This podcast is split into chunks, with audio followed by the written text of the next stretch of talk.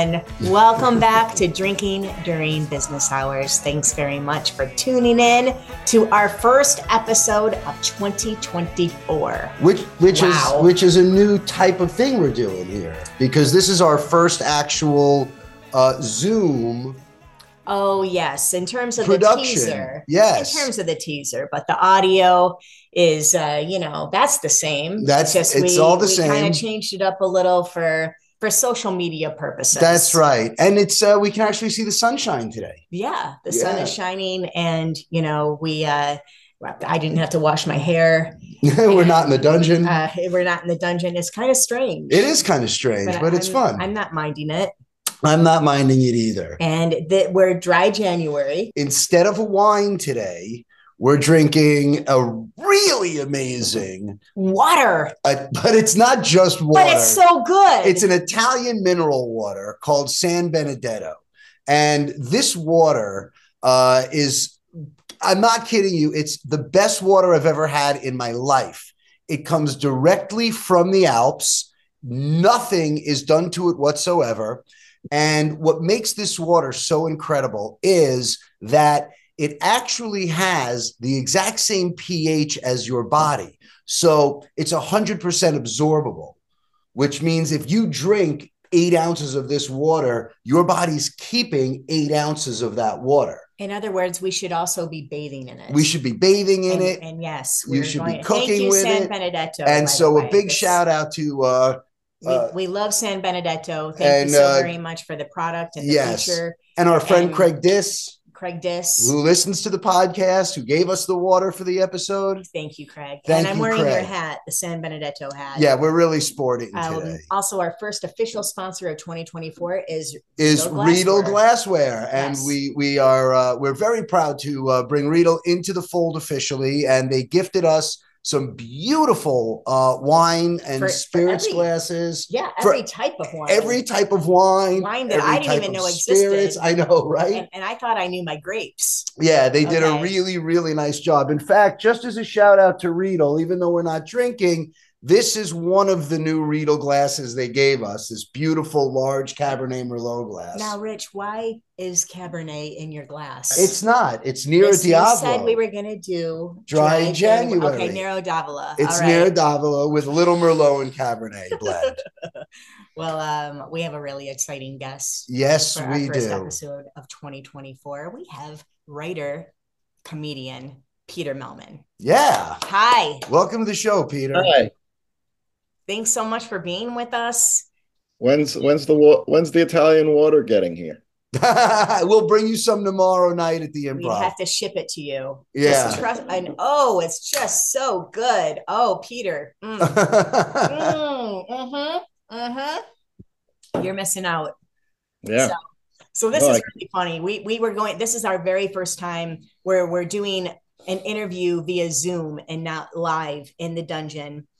The inception of the show was 2016, and this is the first time we're doing it via Zoom and, per your request. And we don't mind. This is cool.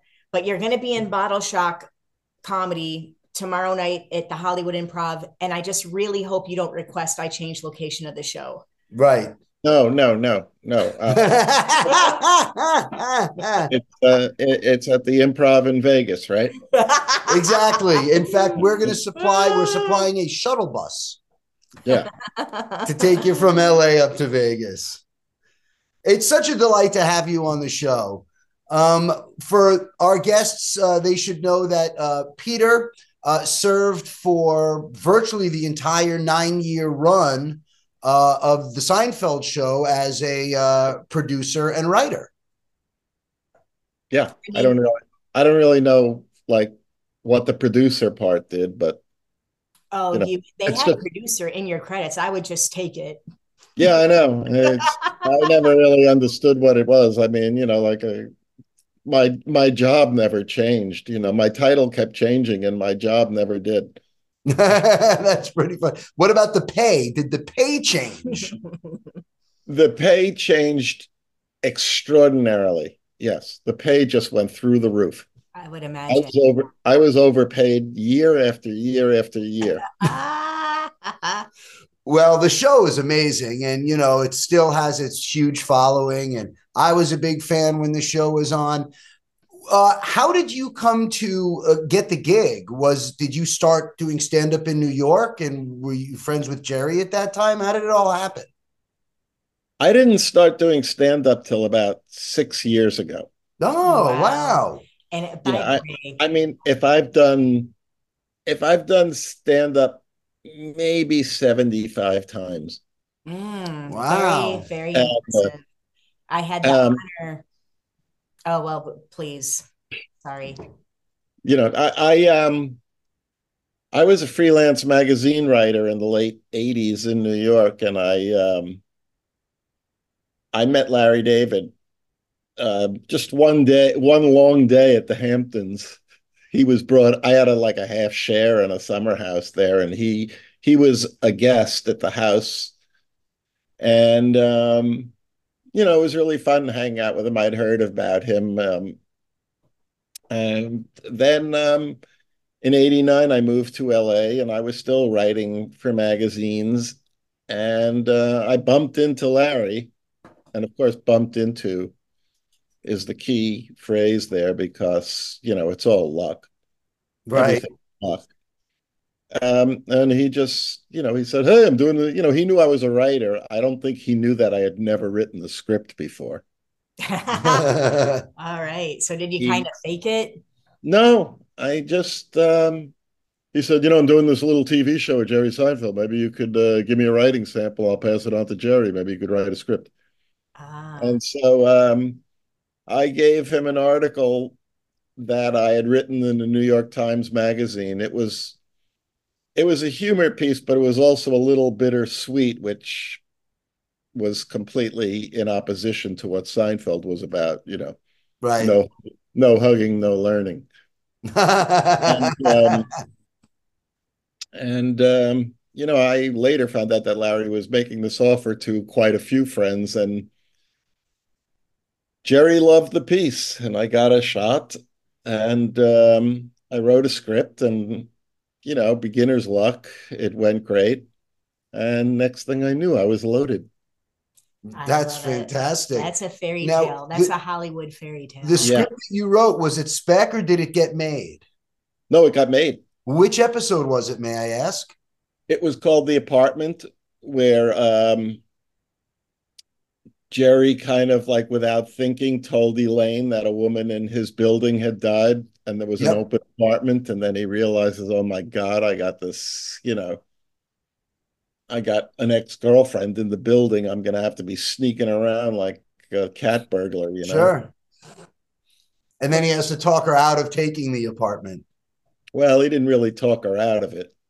I remember this episode. Yeah. That's so impressive. And it was so crazy because, you know, like, I just, you know, I went in there to pitch the show, you know, and I hadn't seen it. They only done, I think, 3 or 4 episodes at that time. Right. And, you know, I watched them and I was like, oh, my God, actually, this is something. I got nervous because it was like, wow, this is really good. I really like this.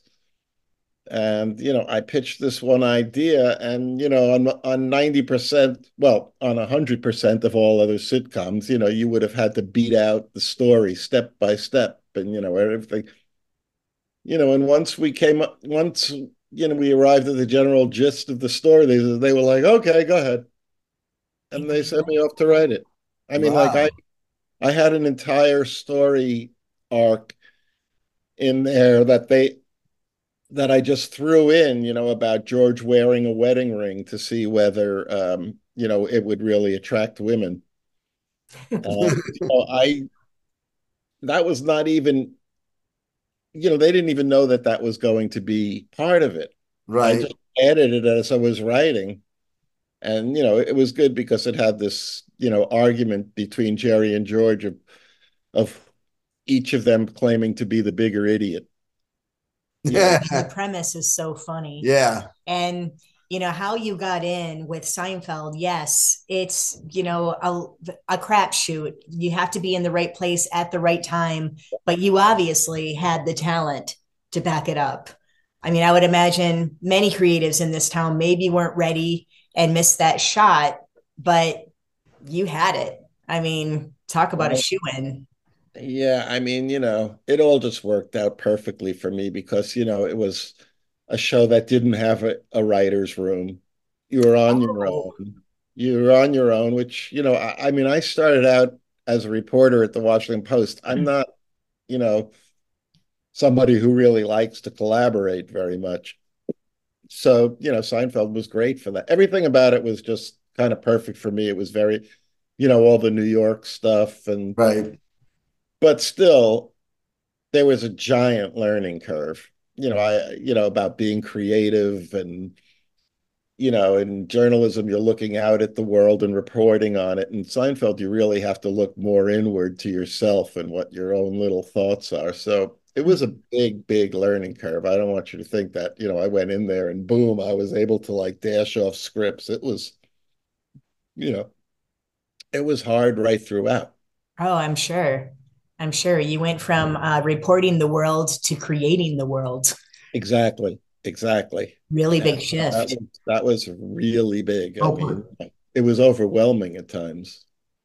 And you said, so you were a freelance writer before you got the Seinfeld gig. What magazines was your stuff appearing in? Almost every Condé Nast magazine. I was writing, wrote a ton for women's magazines. I mean, the first freelance piece I wrote, I had been working at ABC Sports from 82 to 84. I was working for Howard Cosell. And yeah, crazy, but fun. Yeah. And, you know, I didn't know. I got laid off after the 84 Olympics because, you know, due to the massive amount of corporate waste that went into that. Right. Which was fine. It was time to leave anyway. But, you know, I wasn't working. And one day I just wrote this piece called the We Just Broke Up Last Night Diet. Yeah, it's like what you eat for the, you know, 5 days after you've been dumped. Yeah, cheesecake for breakfast, I think, is on that. Yeah. I sold that. I sold it to Mademoiselle magazine. Yeah.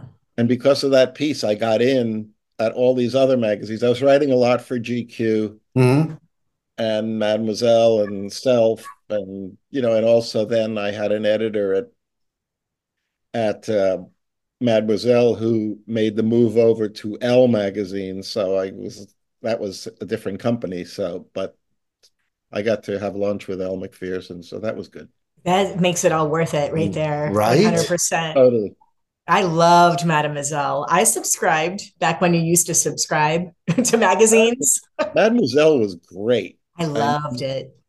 You know, and some really great writers kind of got their start there, you know, like Laurie Moore, you know, she won their contest, you know, and she, you know, she's like, you know, she's a god in American literary circles. Right? I had no idea, but yeah, everyone gets their start somewhere. And Mademoiselle was great. Yeah, it was so sad when that was a lot of the iconic magazines just kind of go away. I think they all went to shit when they started putting actors and actresses on the cover rather than models. But right, I agree with that. Leave the actors and actresses on the cover of People, and leave the models on the cover of the Fashion and you know, World magazine. I mean, you know.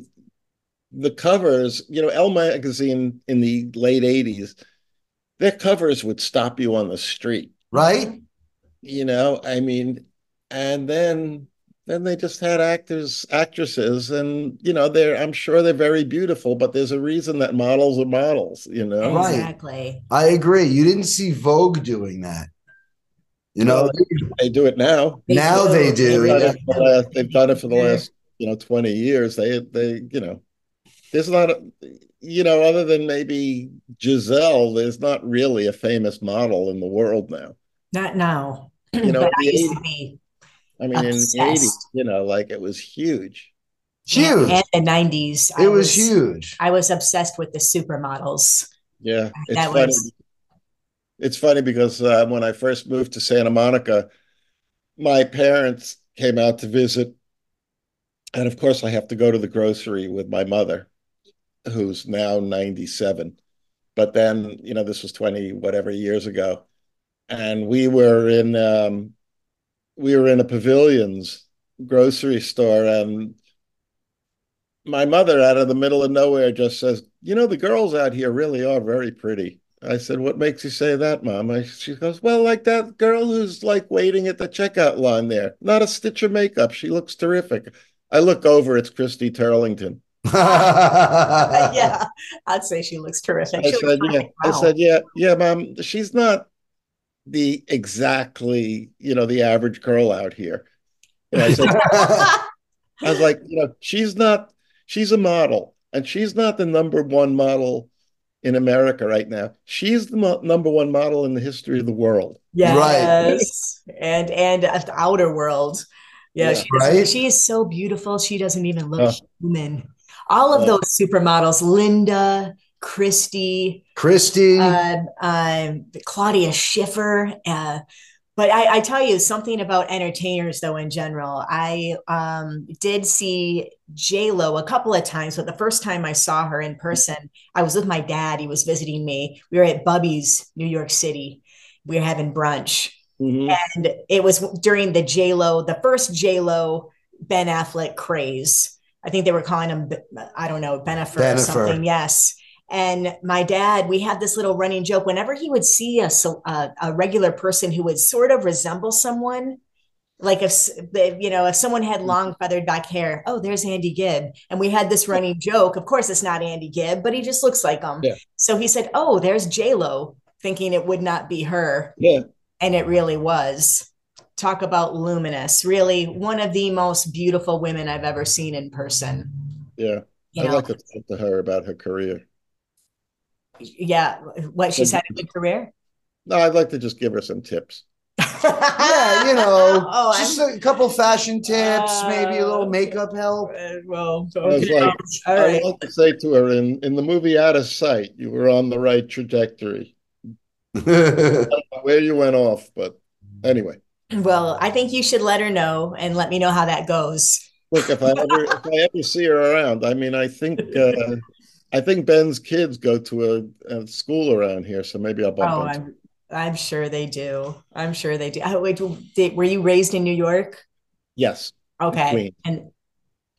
And when did you move to L.A.? 89. Oh, all right. You're an Angelino, sort of. Yeah, well, I was an Angelino as soon as I walked through the airport. Oh, really? Yeah, I really loved it.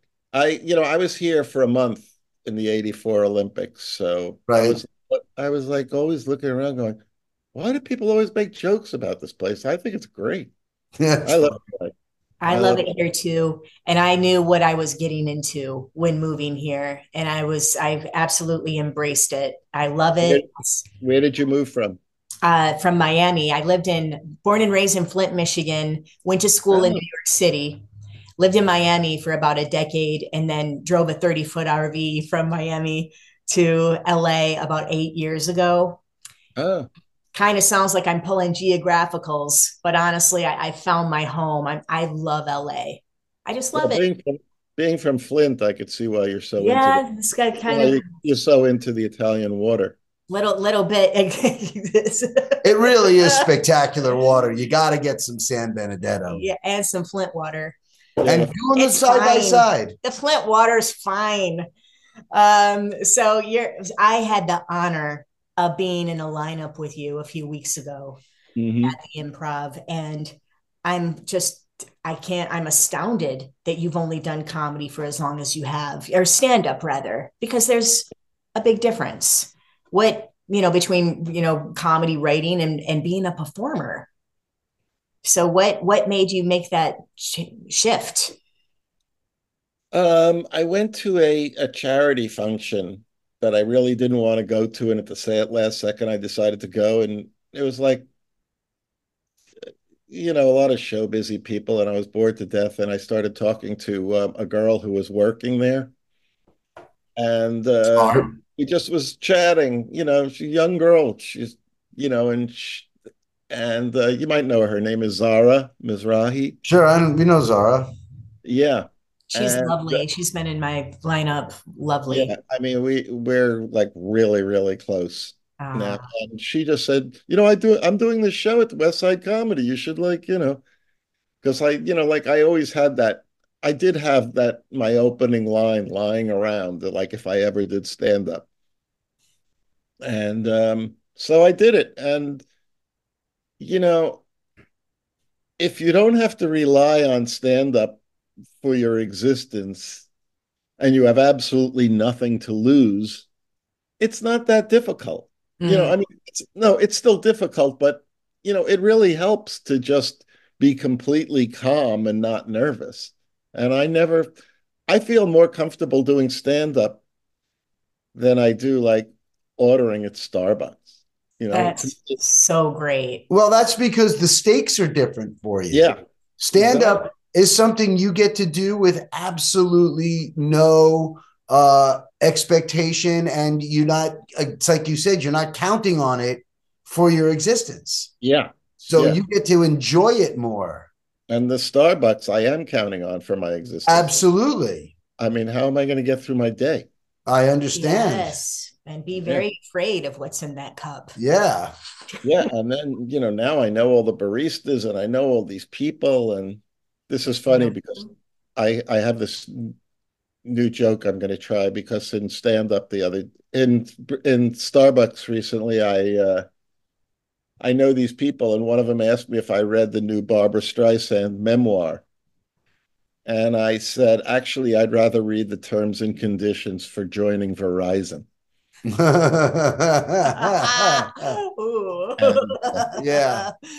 I'm going to try that. I'm dying to know, what was that one line, that opener that you already had in your head if you were to ever do stand-up?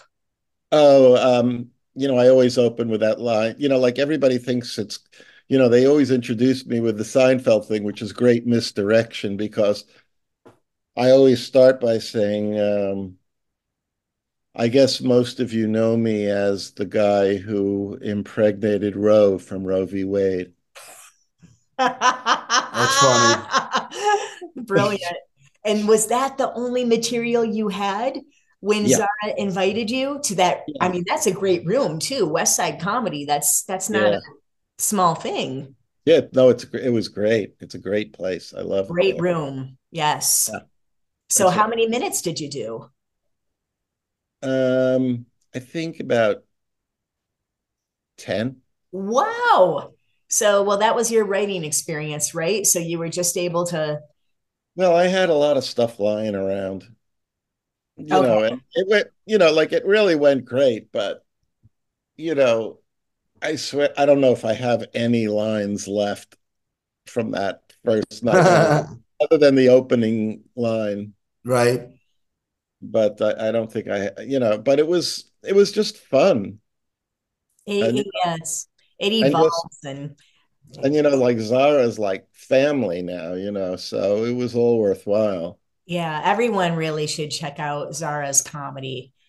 She was an anomaly from the get-go. She's one of the very few comedians that for her age, has a lot of depth. Therefore, she's very interesting up there. I think, you know, I happen to think, and I may be a little biased, but I think older comics are funnier. Thank you. But, you know, I just think having life experience, you have more to delve into. Well, you know, that's a very salient point, because when I started doing stand-up, it was 1986. I was 20 years old. And I think I know it sounds crazy, but in most cases, I think it's too young, because what life experience are you really drawing from? Yeah. You know, in order to write material, you know, gee, I remember when I was 9. But there are those interesting young comics there. Yes. Taylor Tomlinson. What an anomaly. Yeah. I mean, and what's his name? Chris Rock was young when he started. Eddie Murphy was young when he started. And Jared Carmichael. I mean, you know, 22, he was his first HBO special was just killer. I mean, I thought he was just what a stage presence. And I just love him. Yeah, there aren't that many comics I'm wild about, but you know, he and Sarah are pretty, you know, Sarah Silverman to me is just out of this world. She's just dropped out of this world. And she's so, I agree. She's so interesting, even if the punches aren't there. You know, just watching her. She can get away with anything because she's got this amazing persona, you know? Right. It's very sellable for her. Yeah. You know, she doesn't put you off in terms of her personality. Yeah. But I really like your comedy, Peter. You're very, thank you. I mean, it's creative and it makes you think. You take your time up there. And I'm going to guess that it didn't take long for you to find your point of view, which is a big goal for most comedians. You know, the funny thing is, like maybe the fourth or fifth time I did it, somebody asked me, how did you develop this character that up there? And I was like, oh my God, I have a character up there. Like, I didn't know that. Yeah, you absolutely, you know, like slightly confused, and you know, I don't know, but you know, I kind of was. Sometimes I lose sight of it, and you know, I try to get back to it. You know, I don't do it enough. You know, I mean, I don't do it. I'm not like those most comics who need to get up like, you know, 5 times a week. You don't feel like a shtick. It doesn't feel hacky. It feels organic. And you have that mad scientist innate thing going on.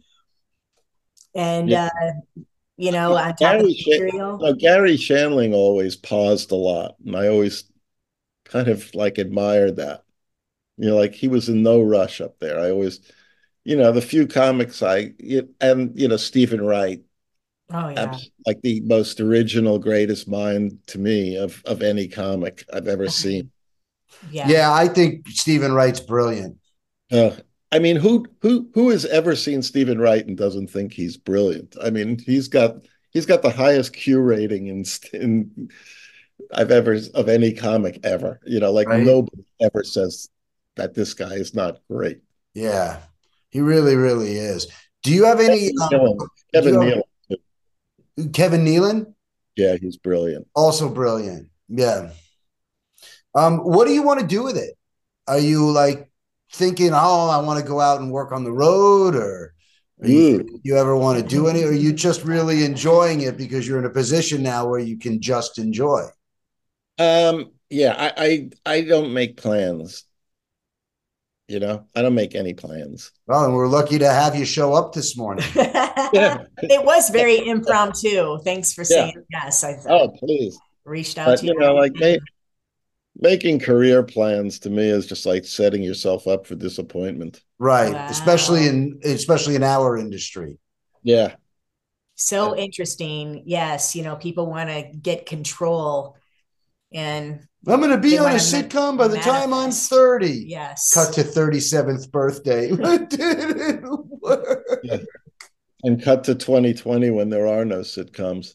I know, right? I mean, like, you know, like you see these, you know, I hardly ever see network TV unless I'm watching sports. Right. And so, like, the only time I ever see, you know, like a promo for a sitcom, I just can't believe it, you know, because they always put what I guess they think is the funniest line of the week on there. Like, are you kidding me? They need help. Maybe you should go write for them. You know, like, do you have any desire to go back into the writing for television arena? Zero. What could beat that experience? Nothing. Right. Like, where do you go after Seinfeld? I mean, that's the best writing gig I would imagine ever. Yeah. Historically, one of the very best shows in television ever. But the great thing about it, it was like getting a second shot at going to college. Yeah, because you're yeah, I mean, the work is harder than college, but, you know, it was always hanging out with like really fun people. And, you know, you had a new freshman crop of girls every week. It was just great. It was like all over again. Yeah. And you're on a studio lot, which is kind of like being on a college campus. Right. I just loved that. Yeah. You know, like it was so much fun, you know, like, you know, I was like, my first year at Seinfeld, I wound up dating this girl who worked on Evening Shade, and she was a Southern Baptist debutante. I was like, this is fantastic. All the things I should have pursued in college, I'm doing now. This is great. It's way better than Harvard. Yeah. I went to University of Maryland. I mean. All right. So you did go to college. Yeah, I went to. Okay, you're not a self-taught. And, I basically played basketball and hung out, and at parties and things like that. And I managed to be the first person to ever graduate from Maryland in the 70s without ever doing a Quaalude. Ah, what? That's an outrage. I know. I never did any drugs ever. Never did any drugs. Even a bigger outrage. No, sure. You want to hear the biggest outrage? I've never been drunk. Okay, so just no desire, no curiosity. No. Wow. And here you are on drinking during business hours. Yeah, yeah. Could be drinking anything. We could be, only today we're drinking water because it's dry January. San Benedetto water, not just any water.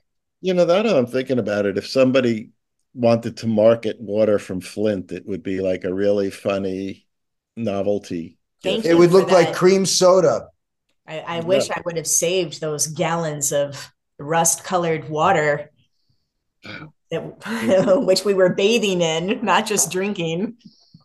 The crisis has been rectified. It went on a long, long time. Yeah. They finally got it together. Now you can actually drink the water in Flint. It won't kill you, but the occupants of Flint will. Mm. That's not true. I love my hometown. There's wonderful people in Flint. I actually dated a girl from Detroit for a long time. So you know how cool we are. Detroit was pretty great. I really liked, I loved all the people there and everything. Detroit, did you get to like some of the cool spots? Like, did you have a chance to go to like the Motown Museum ever? Or no, I went to like the last restaurant that Jimmy Hoffa went to. I was there. Yeah. I was there. And I went to, a Greek town or something like that? Yes, Greek town's great. Yes, Upa. You have any Saganaki? That's the flaming cheese. Oh, I don't think so. Yeah, that's something that we Americanized. I went to Greece. And I was trying to find Saganaki on them. It's not even on the menu in the country of Greece. It's this Americanized thing that we've created for tourism. Is it like souvlaki?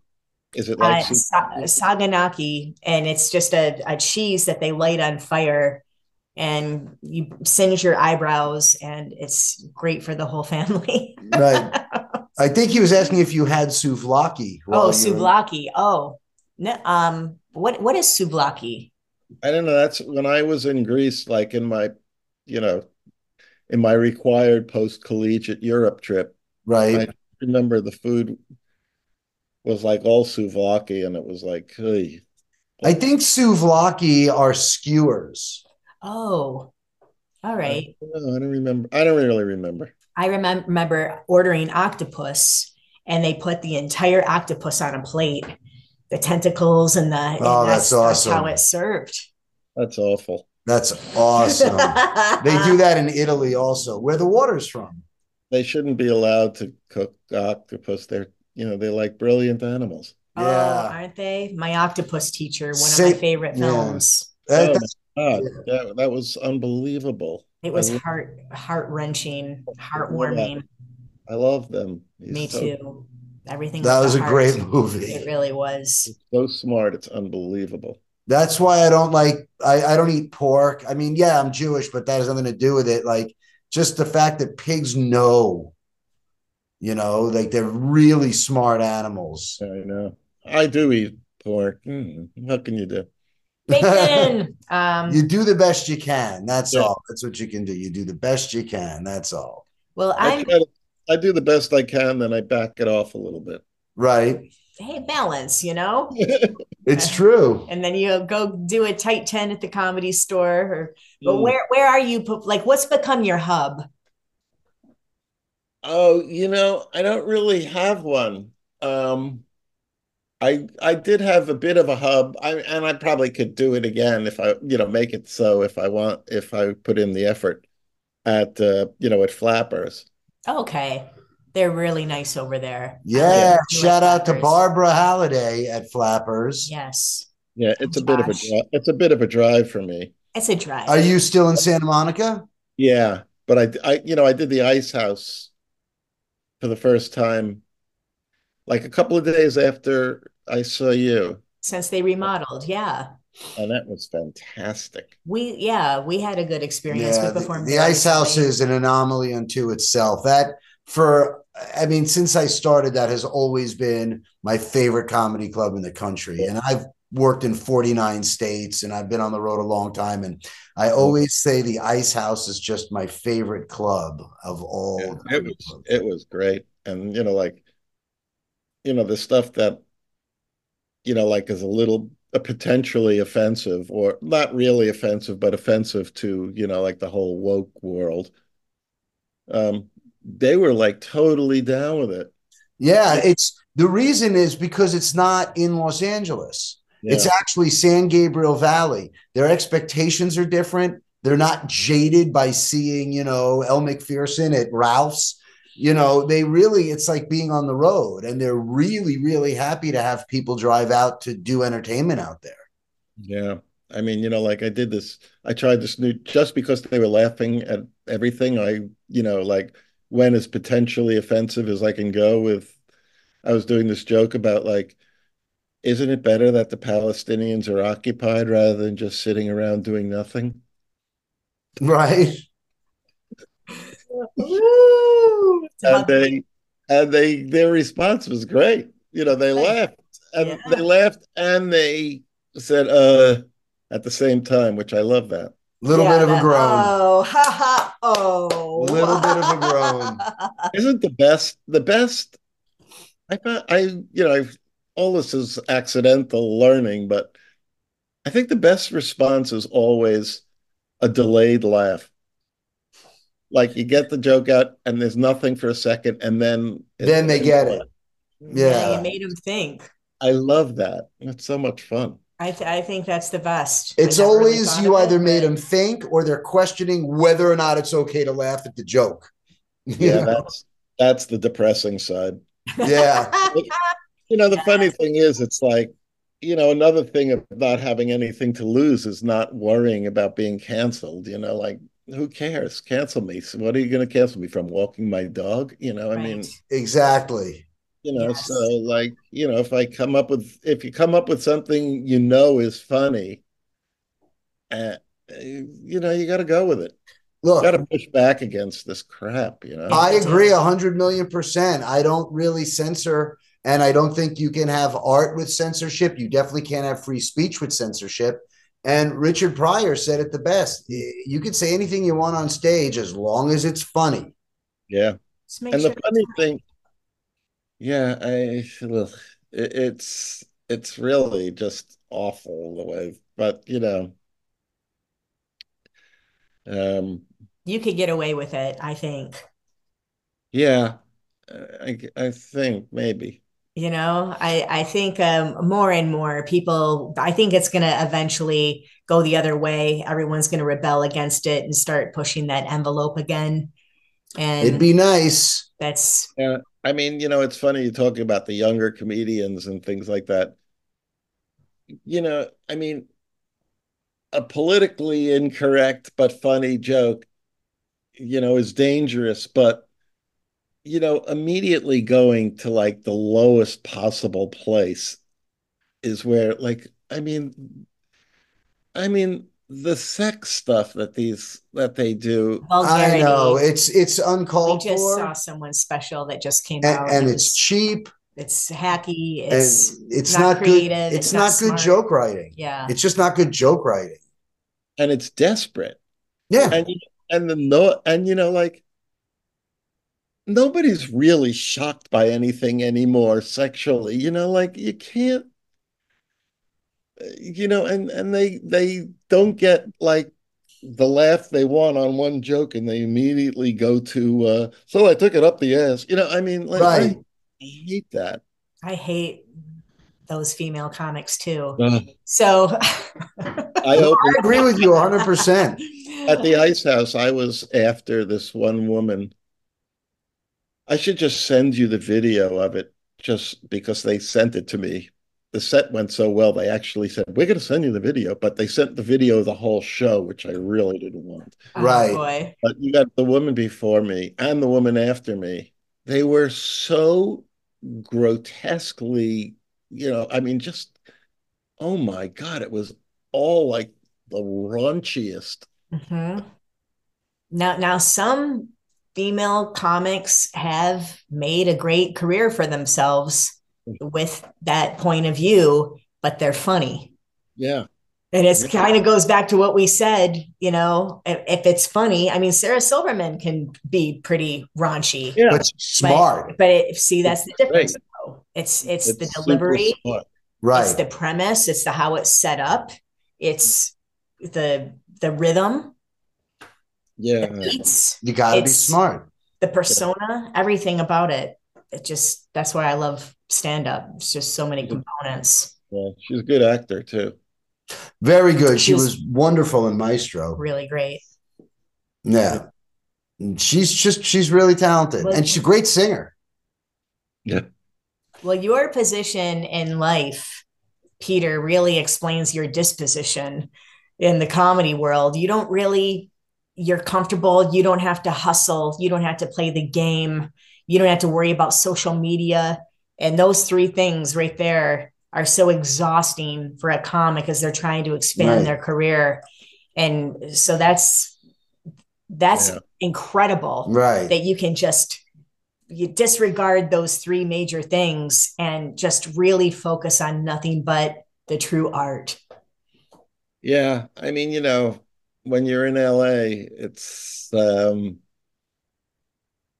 know, I'm my desires and my taste kind of just run against L.A., you know, because, I mean, you know, I write a lot of op-ed pieces for the L.A. Times and sometimes for the New York Times and the Washington Post. And when one of those comes out really well, I have to tell you, it's much more thrilling to me than writing the yada yada. Oh, yeah. Right. It's published. You know, I mean, it was great writing the yada yada, but you know, like writing these columns where like the wording is so important and figuring it out, and, you know, and seeing it in the paper is like such a thrill. And, you know, like I remember when, you know, like when we shot The Sponge in front of the audience, you know, right. And everything like that, you know, it was a great show. It was great in front of the audience. It was great on TV. And it was like, yeah, that's great. That's really fun. It's a good episode. It's not sponge-worthy. He's not sponge-worthy, Jerry. Yeah, it's going to be interesting. Where do you foresee multicam going? Do you think they're going to sneak in a couple, or do you think it's done? I think it'll come back. I do too. I agree with you. Do you think it will come back just via streaming and just it's not going to be broadcast? I don't know that the whole streaming thing. I'm not, I don't have a full grasp on where that's going. Although like, I think the football game tonight is just streaming on Peacock. Yeah. It's a big outrage that they're putting that playoff game on Peacock and not regular TV. I know. That's crazy. So, I thought it was crazy that Amazon picked up Thursday Night Football and you can't watch it unless you have Amazon Prime. You know, the funny thing is, in 1982, I was working for Howard Cosell on the sports, you know, journalism show. Peter, I can't find my notes. We did a whole show on the future of pay TV and sports, and about how one day you're going to have to pay to see the Super Bowl. Oh, well, just like that'll be the day people stop watching the Super Bowl. No, we'll see. Know. They'll never stop. They're nuts with football. Yeah, look, I'm a Giants fan, so I don't have to really worry too much about the Super Bowl for the next few years. Yeah, I'm a Giants fan too. Excellent. I mean, we had season tickets in Yankee Stadium. Oh, what I would have given. We were in the bleachers, you know. That's where I came to know all about public drunkenness. You know? Yeah, oh yeah, it's important. When I was a kid, my father took me to I think it was a Jets game, if I'm not mistaken, and we went with two of his friends, and he and myself. And I was a kid. I mean, I might have been 8 years old, maybe 9, and it was one of those days in New York that was just so bitter cold that you didn't even want to go outside. Mm. And we go to the Jets game and it was freezing cold. And my dad's friend had bought a flask with him. And we get to the seats and they were all like, you know, they're in like their 30s, you know, or early 40s, whatever. And they're saying, all right, I got some booze. We're going to drink every touchdown. First quarter, no touchdowns. Oh, no. So the beginning of the second quarter, they're like, all right, we're going to drink to first downs and touchdowns. No first downs in the second quarter. Wow. Halftime rolls around. They go, every time the ref blows the whistle, we're going to take a drink. I get a little cold. It's seriously. I watched my dad and his friends get hammered at the Jets game. God, you know, those cold days, like, your feet would be frozen solid. Frozen. I don't miss it. Yeah. I lived in New York a long time. I would go back under the right circumstances. I would just have to ungodly rich. Like I would have had to write for Seinfeld at some point in my career. Well, I'm really, we're thrilled that you could be on the show. Yeah, Peter, thank you so much for coming. So for what it's worth, since we are dropping Monday, man, did you kill last night? Oh, thank you. Yes, I know. It was an unbelievable set. Absolutely killed last night. Thanks for being on Bottle Shock Comedy. Second Sunday of every month at 7 p.m. at the Hollywood Improv. Do you have any socials or a website or anything that people could find you on? I have a website. I think it's petermehlman.com. There you go. I don't do anything with it. Right. I'm on Facebook. Well, if you want to see a very stagnant website, go to petermehlman.com. Yeah. Yeah. You can catch him live. And catch him live around Los Angeles and watch Seinfeld and put more money in the guy's pocket, for crying out loud. He's starving. Yeah. Yeah. That would be good. Peter, thank you. Thanks so much for being here. And I look forward to seeing you tomorrow night. Yeah, absolutely. Tomorrow night. Thanks again for doing both shows. We appreciate it. My pleasure. Thanks for having me. Take care.